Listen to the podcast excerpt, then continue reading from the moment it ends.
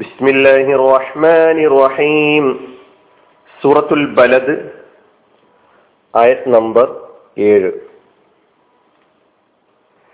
അയഹ്സബു അല്ലം യറഹു അഹദ്.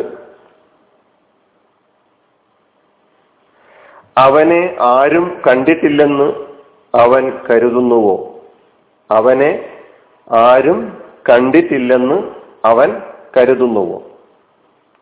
അയഹ്സബു അവൻ കരുതുന്നുവോ അല്ലെങ്കിൽ അവൻ വിചാരിക്കുന്നുവോ? അല്ലം യറഹു അവനെ കണ്ടിട്ടില്ലെന്ന്. അല്ലം യറഹു അവനെ കണ്ടിട്ടില്ലെന്ന്.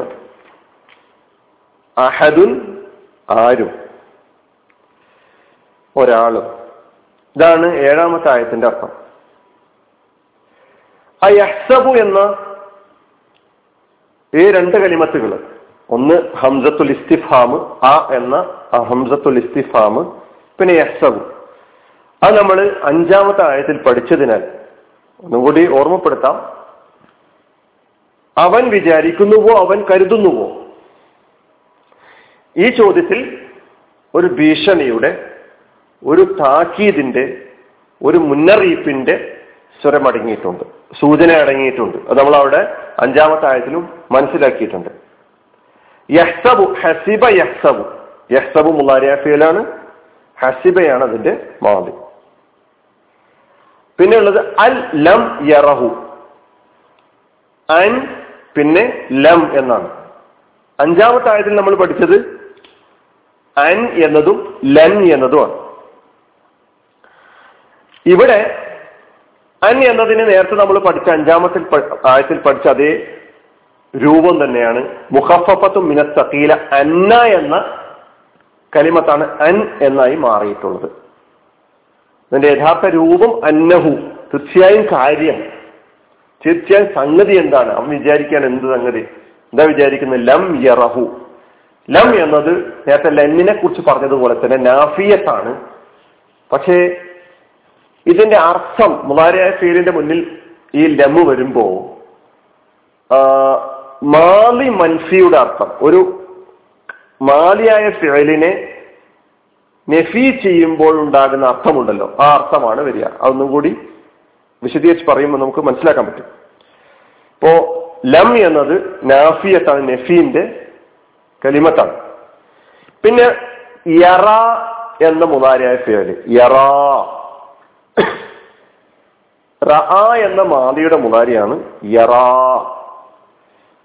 കണ്ടു എന്നാണ് റആയുടെ അർത്ഥം. അറായിത്തല്ലതി യുക്കസിബ് ബിദ്ദീൻ എന്നൊക്കെ പഠിച്ചപ്പോ അതുപോലെ സൂറത്ത് അല്ല അലക്കിലും ഒക്കെ നമ്മൾ റആ എന്ന മാലയായ ഫിയലിന്റെ മുതാരിയും മറ്റു രൂപങ്ങളൊക്കെ പഠിച്ചിട്ടുണ്ട്. റആ കണ്ടു യറ കാണും കാണുന്നു. യറ എന്ന മുതാരിയായ ഫിയലിന്റെ മുന്നിൽ ലം ചേർന്നപ്പോൾ ലം യറ അവസാനത്തെ പദം കളഞ്ഞുകൊണ്ടാണ് പറയാം. ലം യറ. അവൻ കണ്ടിട്ടില്ല. ലം യറ എന്ന് പറയുമ്പോൾ അവൻ കണ്ടിട്ടില്ല എന്ന കഴിഞ്ഞ കാലത്തെ നിഷേധിക്കുന്ന അർത്ഥമായി മാറി ലം വന്നപ്പോൾ. യറ എന്നത് മുതാരേ ഫീലാണ്. ലം യറ യറ എന്ന് പറഞ്ഞാൽ കാണും കാണുന്നു. കാണും കാണുന്നു. ലം യറ എന്ന് പറയുമ്പോൾ കണ്ടിട്ടില്ല. ലം യറ എന്ന് പറയുമ്പോൾ കണ്ടിട്ടില്ല. അവൻ കണ്ടിട്ടില്ല ലം യറ. പിന്നെ ഹു അവനെ ആരെ? ഈ ചെലവഴിക്കുന്ന അല്ലെങ്കിൽ ഈ നമ്മൾ നേരത്തെ യകൂലു എന്ന് പറഞ്ഞല്ലോ. ആ അവൻ വിചാരിക്കുന്നുവോ അവനെ കണ്ടിട്ടില്ലെന്ന്. അപ്പൊ ഹു എന്നത് നമീറാണ്. ഹ ഉ നമീർ. അഹദുൻ ആരും. അപ്പൊ അവനെ ആരും കണ്ടിട്ടില്ലെന്നാണോ അവൻ വിചാരിക്കുന്നത് അവൻ കരുതുന്നത്? ഇതാണ് ഈ ആയത്തിന്റെ പദാനുപത അർത്ഥം. ഇപ്പൊ നേരത്തെ യക്കൂലു അഹ്ലക്തു മാലല്ലുപത യക്കൂലു അഹ്ലക്തു മാലല്ലുപത എന്ന് ഇവിടെ ഈ ഊറ്റം കൊള്ളുന്ന ഈ അഹങ്കരിക്കുന്ന ഈ മനുഷ്യൻ എന്തേ മനസ്സിലാക്കാത്തത്? ഇവന്റെ ഇവനെ നിയന്ത്രിക്കുന്ന ഇവനെ നിരീക്ഷിക്കുന്ന ഇവന്റെ മേൽ ശക്തിയുള്ള ഒരു പടച്ച തമ്പുരാനെ കുറിച്ചുള്ള ബോധം എന്ത് ഇവനില്ലാത്തത്? അതുണ്ടായിരുന്നെങ്കിൽ ആറാമത്തെ ആയത്തിൽ പറഞ്ഞതുപോലെയുള്ള ആ നിലപാട് അവൻ സ്വീകരിക്കുമായിരുന്നില്ല. തഫ്സീറുകളിൽ കൊടുത്തിട്ട് അയതുന്നു അന്നല്ലാഹലം യറഹു. അവനെന്താ കരുതി കളഞ്ഞോ അള്ളാഹു അവനെ കണ്ടിട്ടില്ലെന്ന് വല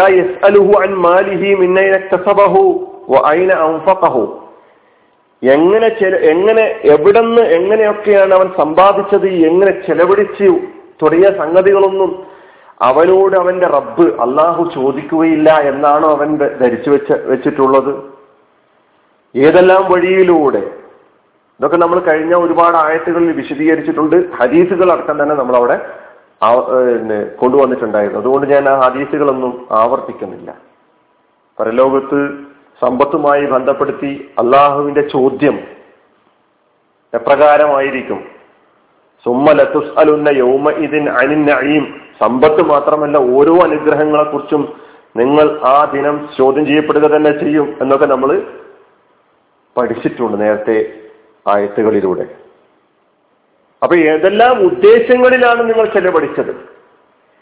എന്തെല്ലാം ഉദ്ദേശങ്ങൾ മുന്നിൽ വെച്ചുകൊണ്ടാണ് നിങ്ങൾ സമ്പാദിച്ചത് ചെലവഴിച്ചത്? തുടങ്ങിയ കാര്യങ്ങളൊക്കെ ചോദിക്കുന്ന ഒരു ശക്തി നമ്മുടെ ഓരോരുത്തരുടെയും മുകളിലുണ്ട് എന്നൊരു ഉറച്ച വിശ്വാസം ആ യക്കീൻ നമുക്കുണ്ടെങ്കിൽ നാം നമ്മുടെ സമ്പത്ത് ഓരോന്നും ചെലവഴിക്കുമ്പോൾ വളരെയധികം ശ്രദ്ധിച്ചുകൊണ്ട് മാത്രമേ ചെലവഴിക്കുകയുള്ളൂ. ഈ ലോകത്ത് എന്തെങ്കിലും പേരും പ്രശസ്തിയും കിട്ടാൻ വേണ്ടി അല്പകാലത്തേക്കുള്ള അല്പസമയത്തേക്കുള്ള ഏതാനും വർഷങ്ങൾ വർഷ വർഷ വർഷത്തേക്കുള്ള പേരും പ്രശസ്തിക്കും വേണ്ടി ആയിരിക്കുകയില്ല അവൻ ചെലവഴിക്കുക. പടച്ച തമ്പുരാന്റെ മുമ്പിൽ അവന്റെ തൃപ്തിക്കായി അവന്റെ പൊരുത്തത്തിനായി അവന്റെ വിളക്കായി അങ്ങനെ അവന്റെ സ്വർഗം നേടിയെടുക്കുന്നതിന് വേണ്ടിയായിരിക്കും തനിക്ക് ലഭിച്ചിരിക്കുന്ന എല്ലാ അനുഗ്രഹങ്ങളും അവൻ ഉപയോഗപ്പെടുത്തുക. ഇതാണ് നമ്മെ പഠിപ്പിക്കുന്നത്. അള്ളാഹുവിനെ പറ്റിക്കാൻ നമുക്ക് സാധിക്കുകയില്ല. ഈ ലോകത്ത് സ്തുതിപാഠകരെ ഉണ്ടാക്കാൻ വേണ്ടി ഈ ലോകത്ത് പേരും പ്രശസ്തിയും കിട്ടാൻ വേണ്ടി അങ്ങനെ ചില പൊടിക്കഴികളൊക്കെ പൊടിക്കൈകളൊക്കെ നടത്തി സമ്പത്ത് കൊണ്ട് നമുക്ക് കളിക്കാൻ കഴിഞ്ഞെന്ന് വരും പക്ഷേ നാളെ പരലോക എന്ന് പറയുന്ന ആ ലോകത്ത് നമ്മൾ എത്തുമ്പോൾ സ്വർഗം നേടിയെടുക്കാൻ വേണ്ടി ഈ സമ്പത്തൊന്നും നമുക്ക് ഗുണം ചെയ്യുകയില്ല. ആരെയെങ്കിലും സ്വാധീനിച്ചുകൊണ്ട് അവിടെ അങ്ങനെയുള്ള പ്രവർത്തനങ്ങൾ കാഴ്ചകൊണ്ട് പടച്ചവനെ പറ്റിക്കാൻ നമുക്ക് സാധിക്കുകയില്ല എന്നൊരു ബോധം നമുക്കുണ്ടാകേണ്ടത്. ഏറ്റവും വലിയ എത്ര വലിയ സമ്പ സമ്പന്നനായിരുന്നാലും. അയഹ്സബു അല്ലം യറഹു അഹദ്. നിങ്ങൾ വിചാരിച്ചു പോയോ? അവൻ വിചാരിക്കുന്നുവോ? അവനെ ആരും കണ്ടിട്ടില്ലെന്ന്. ഇതാണ് ഈ ഏഴാമത്തെ ആയത്തിന്റെ അർത്ഥം അലഹമുല്ലാഹി റബ്ബുലാലമീൻ അസ്സാം വലൈക്കും